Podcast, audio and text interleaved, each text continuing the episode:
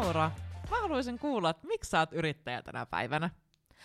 No joo, oho, aika kysymys ja syvä, syvä kysymys, mutta kyllä sen täytyy liittyä se miksin siihen vapauteen, mutta sen täytyy liittyä myös siihen auktoriteettiin ja, ja siihen, että se valta on tavallaan niin kuin omissa käsissä. Ää, myös siihen vastuuseen, mm, ja mä koen, että mä en ole saanut palkkatyössä koskaan näyttää, mistä muhun on. Et ehkä, ehkä se on silleen, että mä yritän tuoda se tässä niin kuin yrittäjyyden kautta sitten esiin. Elina, miksi sä oot yrittäjä? No siis mustahan ei todellakaan pitänyt tulla yrittäjä. Tätä on todella niin kuin outo tilanne, että sä oot edes kysymässä mulle tämmöistä kysymystä tänä päivänä, koska mä oon aina ajatellut, että musta ei ainakaan tule yrittäjä, mutta tota, jotenkin sitä sitten, vaikka on tämmöinen tota, jotenkin tosi duunariperheestä lähtöisin ja ei ole pitänyt sitä yrittäjyyttä vaihtoehtona, niin öö, oikeastaan se lähti siitä, kun mä aloin niin kuin todella tutkia mun omia tarpeita työelämän suhteen.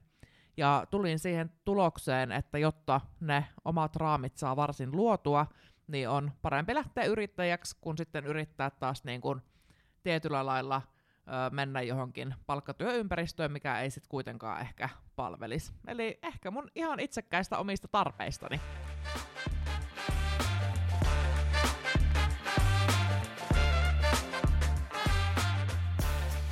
Kerro Elina sitten sun työkokemus vähän niin kuin pähkinän kuoressa.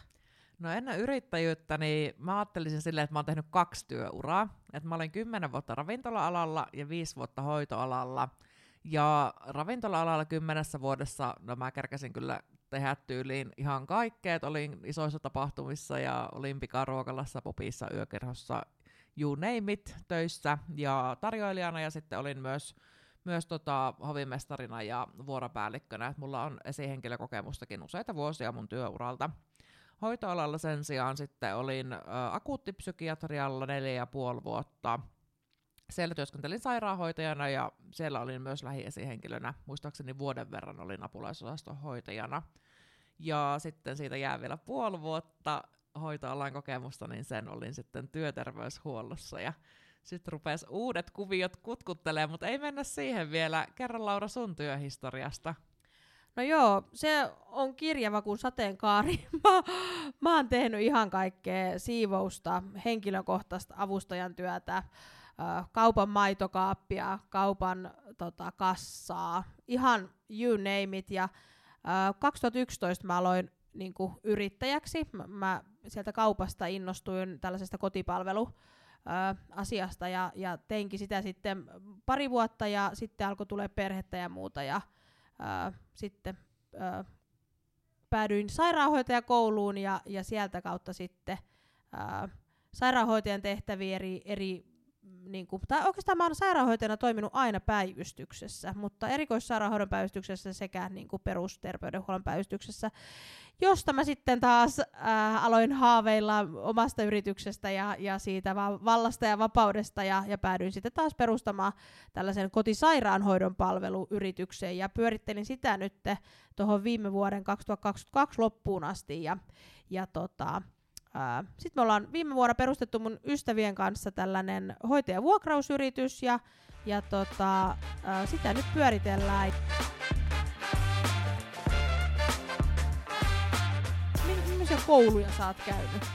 No mehän jaetaan tämä sairaanhoitajatausta tosiaan ja terveydenhoitajaksi on myös valmistunut. Siinä sai molemmat samassa paketissa. Ja sitten on restonomiksi valmistunut myös 2009 ammattikorkeakoulusta. Ja ylioppilas olen. Sitä pitemmälle ei varmaan kannata lähteä. Tällä hetkellä opiskelen ylemmässä ammattikorkeakoulussa palvelu- ja liiketoiminta muotoilua tammikuussa alkoi opinnot ja katsotaan milloin valmistun. Hei, minä myös kaudea musiikitur. Se on muuten, tiedätkö että sitä ylioppilasta ei mainita koskaan enää missään, mutta hyvä, että me mainittiin. Me ollaan niin vanhoja, että yleensä ei. sitä ei enää kannata tuoda sinne CVlle no, esiin. No, joo. Ö, ylioppilaan, tai tuon lukion jälkeen mä lähdin tota, opiskelemaan liiketoiminnan logistiikan tradenomiksi, ja, ja sen, jäl- sen jälkeen sitten tosiaan löysin itseni sieltä hoitoalalta lukemasta, koska halusin jonkun työn, mitä on varmasti aina, ja sen myös sain. Ja, ja tota, tällä hetkellä mä luen tuolla ylemmässä ammattikorkeassa ö, Tradenomin yrittäjyys ö, ylemmän ammattikorkean niin kuin tutkintoa. Ja, ja siihen varmasti valmistuu nyt tänä vuonna 2023.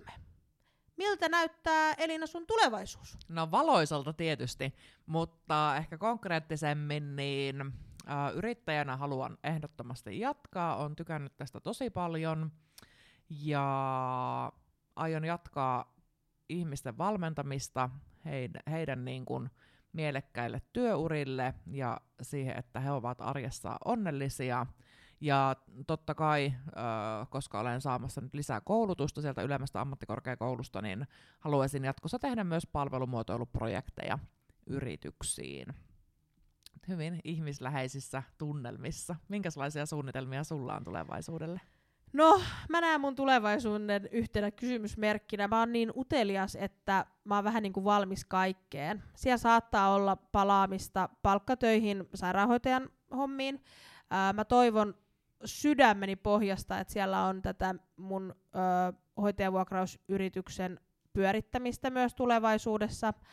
Ja sen lisäksi mä tulevaisuudessa jotenkin näen itseni myös kehittämässä liiketoimintaa yrittäjyysasiantuntijuuden ympärillä. Ihana lähteä Laura sun kanssa katsomaan, mitä tulevaisuus meille tuokaan tullessaan. Ai kamalaa! Ja tervetuloa kaikille kuulijoille mukaan Elämäni yrittäjänä podcastiin.